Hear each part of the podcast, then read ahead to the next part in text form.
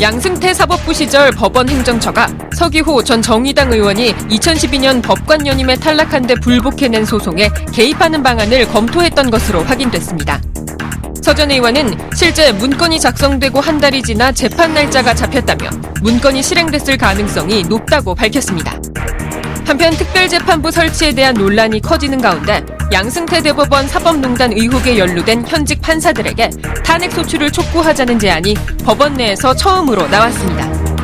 다음 주 임종헌 전 법원 행정처 차장을 시작으로 전직 대법관들의 줄 소환이 예고된 상황. 검찰이 올해 안에 사법농단 수사를 마무리하겠다는 의지를 여러 차례 밝힌 만큼 양승태 전 대법원장 소환도 머지 않았다는 관측이 나오고 있습니다. 앞으로 사법농단 수사가 어떻게 진행될지 또 관련자들을 기소한 후에 재판은 어떻게 이루어져야 할지 서기호 전 의원을 직접 모시고 이야기 들어봅니다. 이슈파이터 3부 이어가겠습니다. 전체 판사들에 대한 국민 신뢰가 바닥을 모르고 추락하고 있다. 법관 일동은 평정심을 가지고 재판에 임하면서도 어떻게 하면 이 무너진 신뢰를 회복할 수 있을까란 깊은 고민에 빠지지 않을 수가 없다. 네, 법원 안에서 판사들 사이에서 사법농단에 연루된 판사들을 국회에 탄핵 소추해야 한다. 이렇게 촉구해야 한다는 의견이 처음으로 나왔습니다. 해당 법관들에 대한 탄핵 소추안을 직접 만든 분입니다. 이분도 양승태 사법농단의 피해자이기도 하신데요. 서기호 변호사 오랜만에 스튜디오에 모셨습니다. 어서 오십시오. 네, 안녕하세요. 네, 잘 지내고 계십니까? 죠. 예, 예, 열일 하고 있습니다.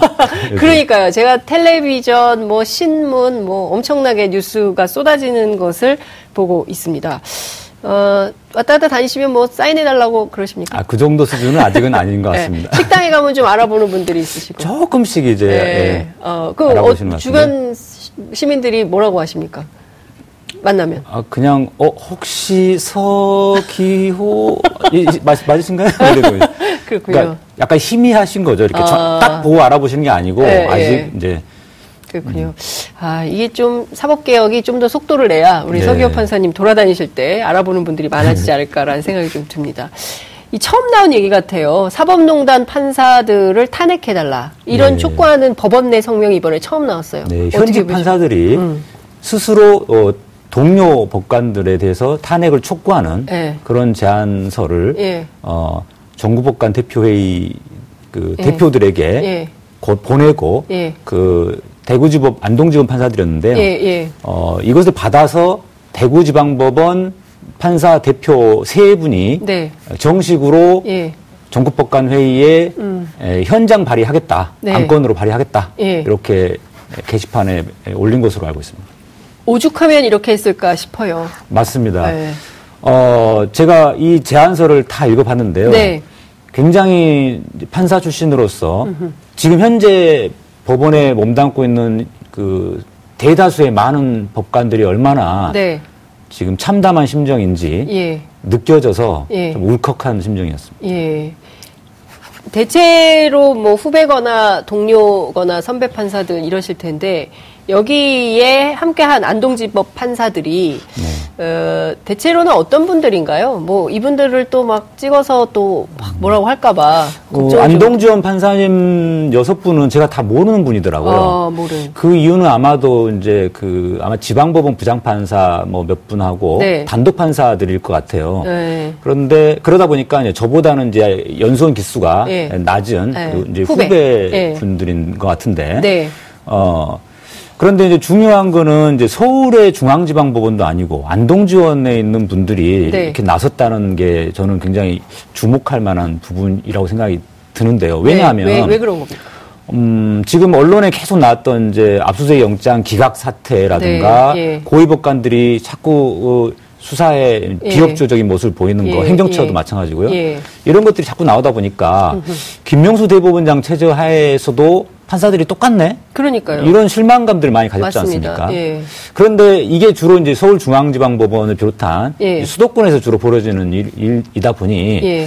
음, 수도권에 있는 판사들도 지금 안동지원 판사님들처럼 그런 마음을 갖고 있는 것 같은데 네. 말을 못하는 그런 분위기였던 것 같습니다. 왜 말을 못합니까? 이게 참 난감한 부분이 있는 거예요. 첫 번째는 뭐냐면 예. 이 사법농단 관여 법관에 대해서 탄핵해야 된다. 예. 처벌해야 된다. 예. 이 필요성을 느끼는데 예. 지금 이 검찰에서 수사를 전담하고 음. 있다 보니까 네. 판사들 사이에서는 검사들에 대한 약간 반감이 있거든요. 어. 어, 검찰에서 좀 영장을 무리하게 청구한다든가 예, 예. 약간 음, 망신주기 수사를 한다. 예. 어, 그리고 영장 압수수색 영장을 너무 쉽게 발부해주면 예. 인사 자료 같은 것을 확보했을 때 음. 그것을 나중에 악용할 수 있다. 정치적으로. 예. 예. 그런 어, 오해나 반감이 뿌리 네. 깊은 불신이 있습니다. 사실은 음, 법원과 그 검찰 그렇죠. 사이에 법, 원과 네. 검찰의 이제 대립각이죠. 예. 이게 이제 일반 국민들이 보기에는 좀 이해하기 어려운 부분인데 좀 더 뿌리 깊게 내려가면 예. 사실은 사법연수원에서부터 시작되는 아. 약간의 경쟁 의식 같은 게 있습니다. 예. 네. 자, 뭐 아무튼 그건 그렇고요. 예, 예, 예.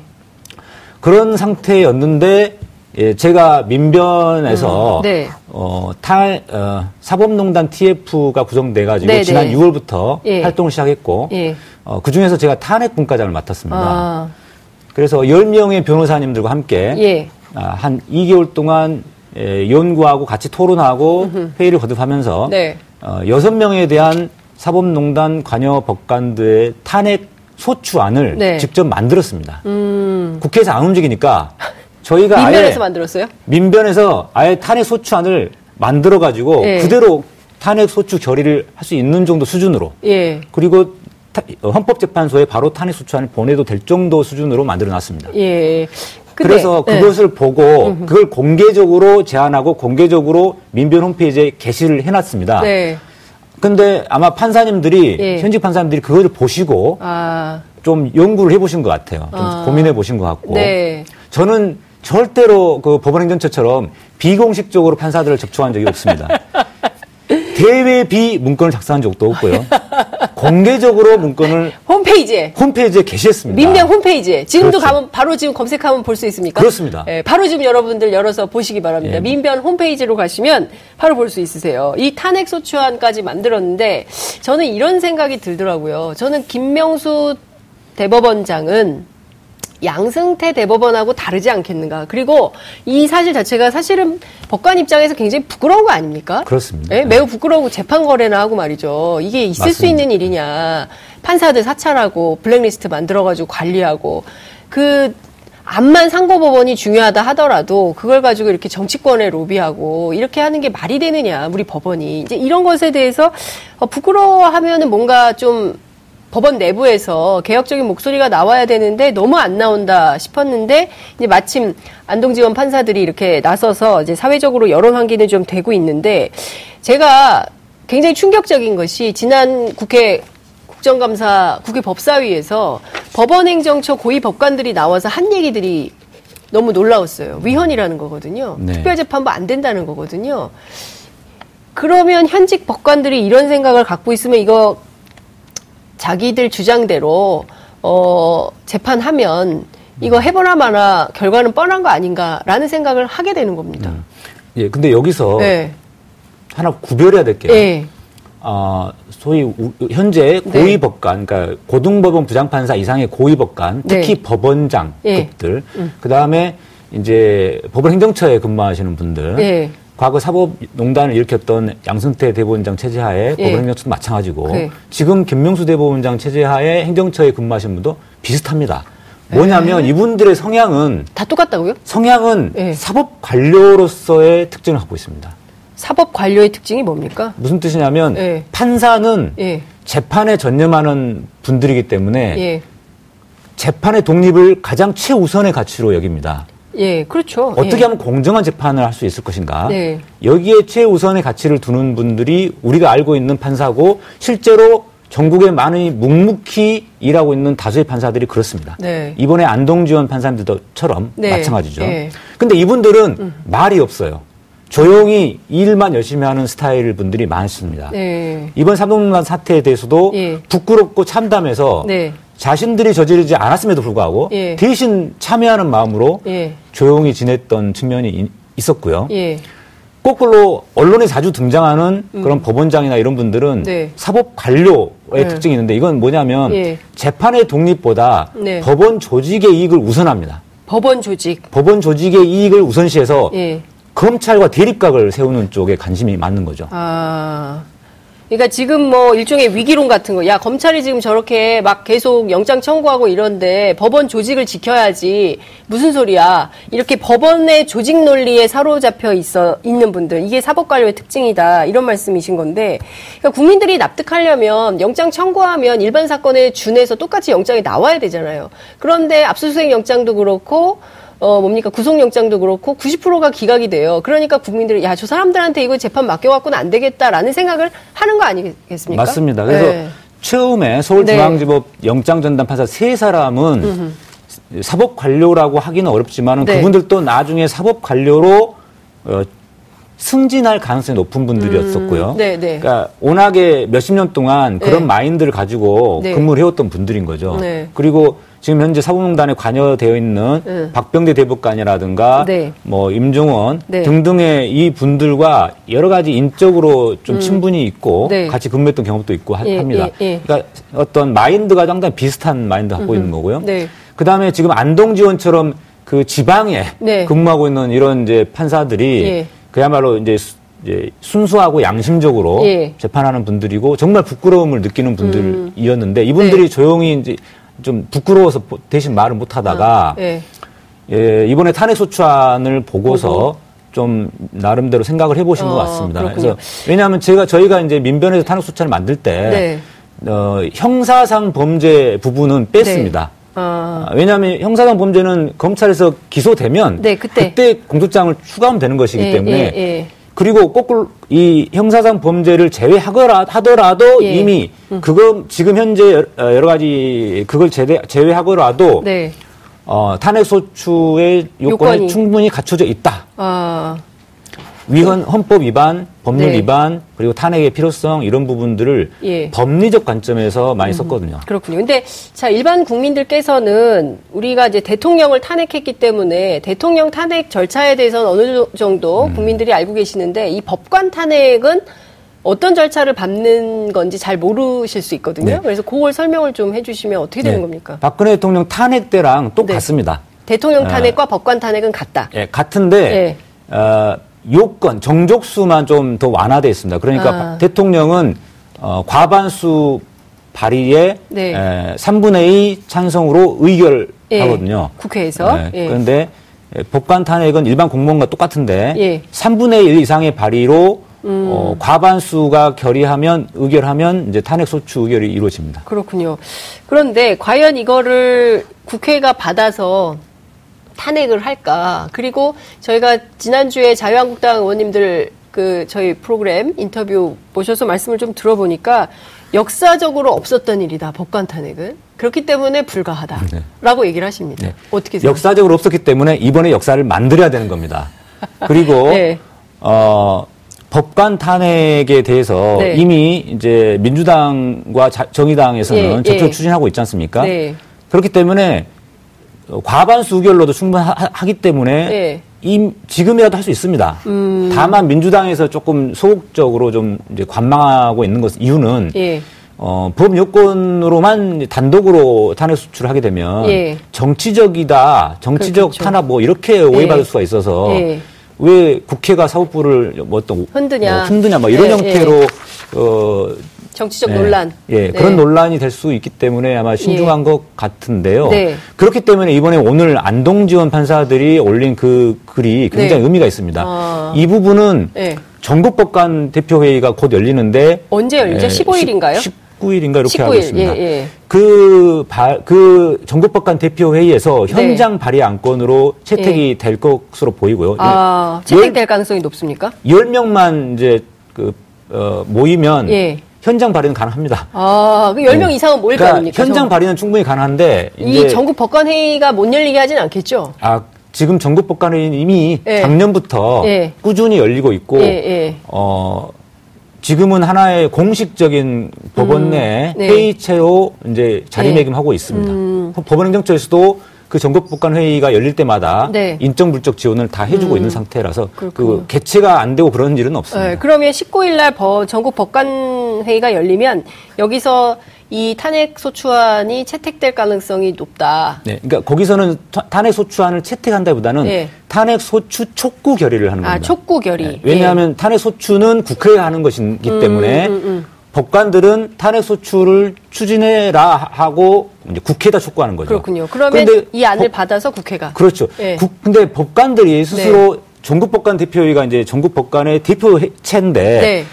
지금 언론에 그동안 등장했던 법원장 회의라든가 예. 행정처라든가 예. 여기가 마치 법원을 대표하는 것처럼 보이지만 그렇죠. 사실은 전국 법관 대표 회의가 전국의 아. 판사회의, 전국 네, 법원의 네. 판사회의마다 예. 대표를 뽑아서 그 대표들이 올라와가지고 전국법관 대표회의를 음. 구성하는 것이기 때문에 일종의 대의원 대회 같은 게 맞습니다. 이게 네, 대의원 대회 같은 겁니다. 네. 이게 오히려 저기 더, 법원의 네. 판사들의 대표 기구입니다. 아, 그러면 전국법관회의에서 이런 결정을 내려서 정치권에 촉구를 하면 이거를 자유한국당이나 바른미래당이 무시하거나 거부하면 어떤 겁니까? 거부하기 힘들어지죠.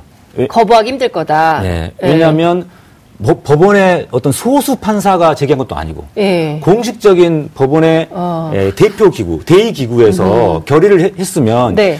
이것은 자유한국당이라고 해서 받지 않으면 안 되는 거죠. 네. 이거는 법원 전체 분위기가 되는 거니까요. 그렇군요. 그러니까 법원 전체가 이걸 요구하는데 거부할 리는 없을 거다. 아니 거부할 명분이 없는 거죠. 명분이 없다. 네. 그럼에도 불구하고 거부할 가능성은 만약에 거부한다면 그때는 되는? 민주당을 비롯한 범 여권의 단독으로도 예. 단독으로 추진하더라도 네. 정치적 논란이 음, 약해지는 거죠. 사라지는 거죠. 요, 어, 논란이 약해질 거다. 그러니까 이번에 그러면 그 문제가 된 사법농단 의혹과 관련된 그 여섯 명의 법관들에 대해서는 탄핵 가능성이 100%라고 보십니까? 일단 소추, 탄핵 소추, 탄핵 국회에서 소추. 하는 거는 가능한데요. 네. 이제 헌재로 넘어갔을 때 예. 예, 거기에 대해서 다 인용 결정을 할지 여부는 그거는 네. 좀또 두고 봐야 될 것 같습니다. 인용 결정 왜 인용 결정에 대해서 이렇게 또 약하게 말씀하시죠? 왜냐하면 이제 현재 재판관들이 네. 재판관들이 아. 판사 출신이 대부분이거든요. 예. 그것도 고위법관 출신들입니다. 고등부장 이상의 고위법관 출신들이라서. 고위법관이라도 지금의 작금의 이 사법농단 사태에 대해서 그분들도 다 판단하실 거 아닙니까? 이게 정상적이고 옳은 행동이었는지 잘못됐고 비정상적인 행동이었는지 음. 판단하실 거 아닙니까? 그러니까 여기서 2009년도 신영철 대법관의 촛불집회 재판 개입 음. 사건을 예, 떠올리시면 예. 되는데 예. 그때도 법원에서는 그 의견이 어떻게 갈렸냐면 예. 단독 판사 이하의 소장 판사 그룹과 예. 에, 부장 판사 이상의 고위 법관 그룹으로 의견이 갈렸습니다. 음. 그러니까 단독 판사 소장 그룹은 대체로 어, 어, 신영철 대법관 부적절하다. 예. 사퇴해야 된다. 예. 이렇게 주장을 했는데 예. 그 고위 법관들은 예. 아뭐 그 정도 가지고 사퇴하냐. 어. 그런 일은 옛날에 우리가 예, 소장 옛날에 단독 판사 초임 네, 판사 때는 네. 일상적으로 이루어졌던 거다. 그거에 비하면 굉장히 약한 거다라는 거죠. 그래서 지금 고위 법관들의 생각이 네. 왜다 이렇게 다르냐면은 네. 그분들은 과거 독재 정권 시절이나 네. 어, 김영삼 정권 시절까지 일상적으로 그 법원장에 의해서 지도라는 명목으로 선배 음. 법관의 지도 조언이라는 명목으로 그런 재판 개입을 많이 받아왔거든요. 네. 그분들은 그것을 재판 개입이라고 생각을 안 합니다. 네.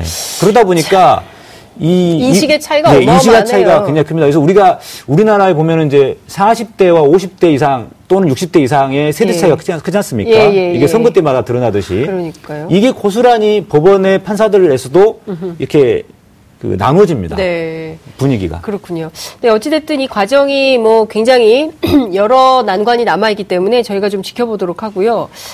이 양승태 사법부, 그 각하빅년 사태 네. 때. 그때 그 재임용 심사, 첫 번째로 재임용 심사에서 탈락한 국민판사, 서기호 판사님이세요. 그래서 네. 그때 상당히 사회적 논란이 뜨거웠었는데, 알고 보니까 양승태 대법원에서 개입한 있다는 증거가 나왔네요. 네. 이거 나왔을 때 어떤 생각 드셨습니까?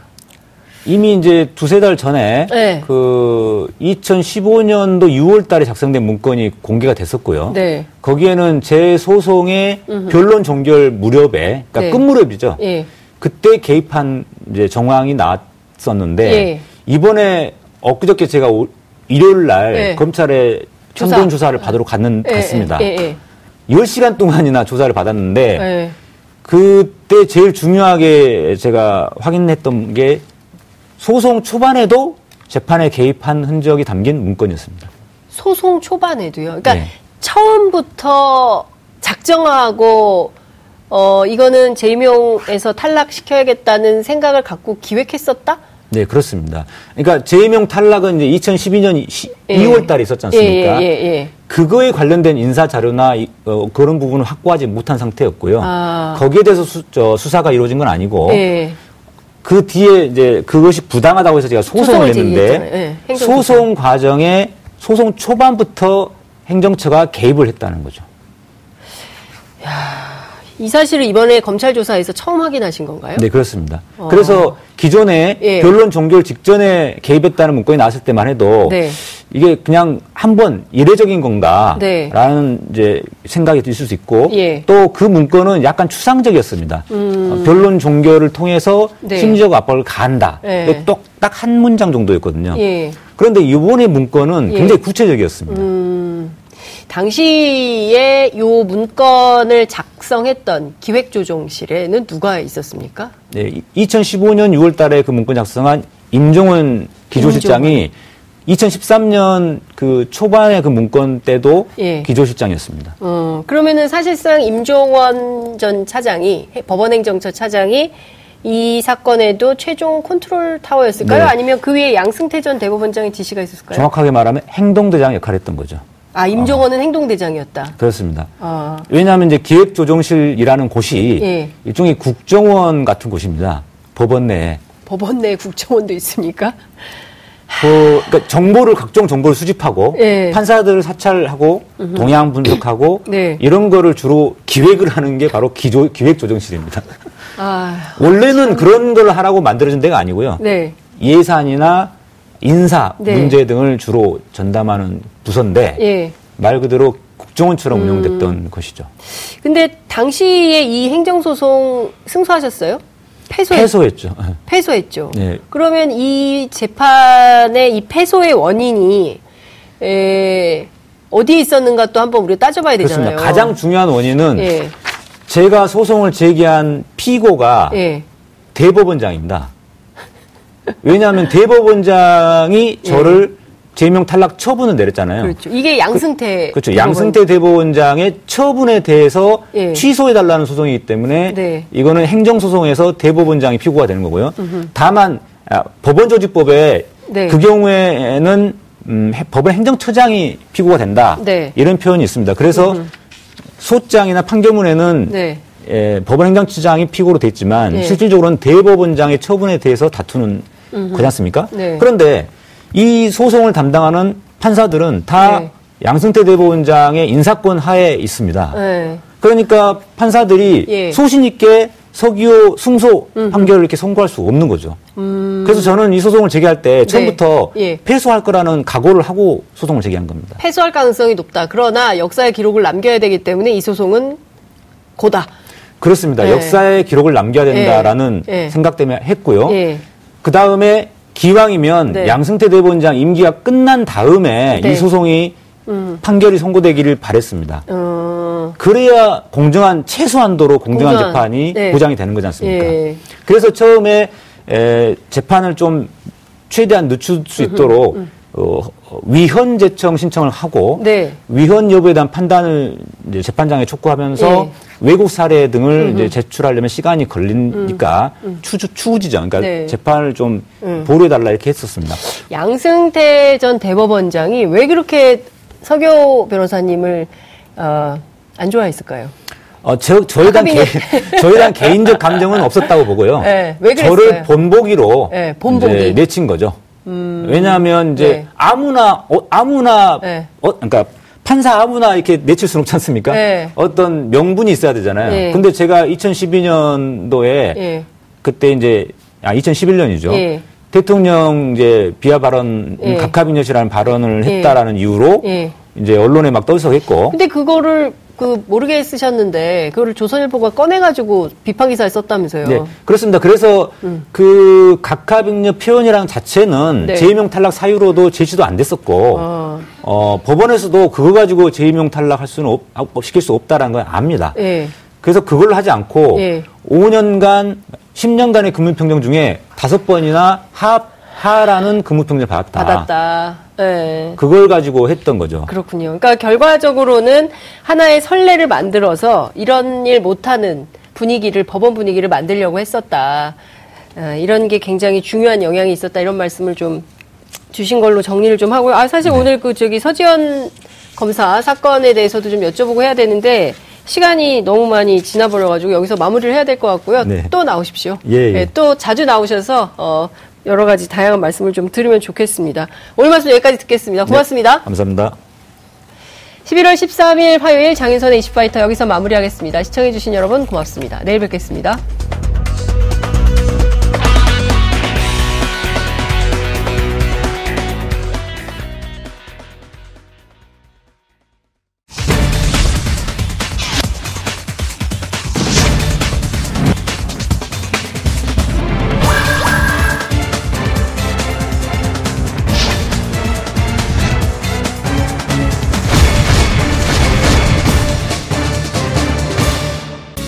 방송 좋았나요?